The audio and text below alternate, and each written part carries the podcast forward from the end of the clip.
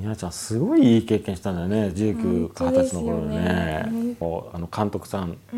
とのつながりのメインなんで、うん、なんとなく本当はラジオの収録する時前に、イメージたちみやちゃんがいっぱい交わしてるイメージはのだったんだけど、僕始まった瞬間にいいやと思ったの。あの例えばみやちゃんにとってその頃にその映画初めて見た時の印象はとかって言ったところで多分、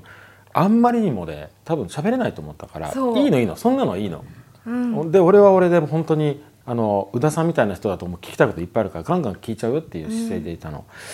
うん、でも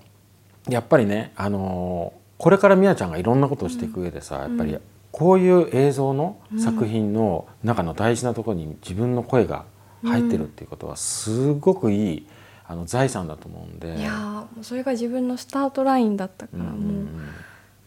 うん、っていう個人的なことをね、うんうんうん、この番組の中で伝えちゃったんですが、うん、おまけに水の影もね聞いていただいちゃったんだけど、はい、よかったね、監督さんに来ていただいて。本当に今日は来ていただいてありがとうございました。いえいえなんかまともな話ができたかよくわからないんですけれど。最高でした。あの後、うん、あのツイッターとかで、井上さんとかとお互いにフォローしたりしてたんですけどまああの川越の方で割と月1回ぐらいとかやられてたんですよね。はい、ねあれも行きたかったんですけどね、うん、川越は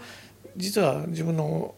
にもちょっといろいろあって馴染みのある場所なんで。はいはいはいはいはい。川越いいところですよね。それで意外とあの蔵のあの時の鐘のあたりってあんま行かないんですけど、ちょっと端っこの方行ったりしたんですけど。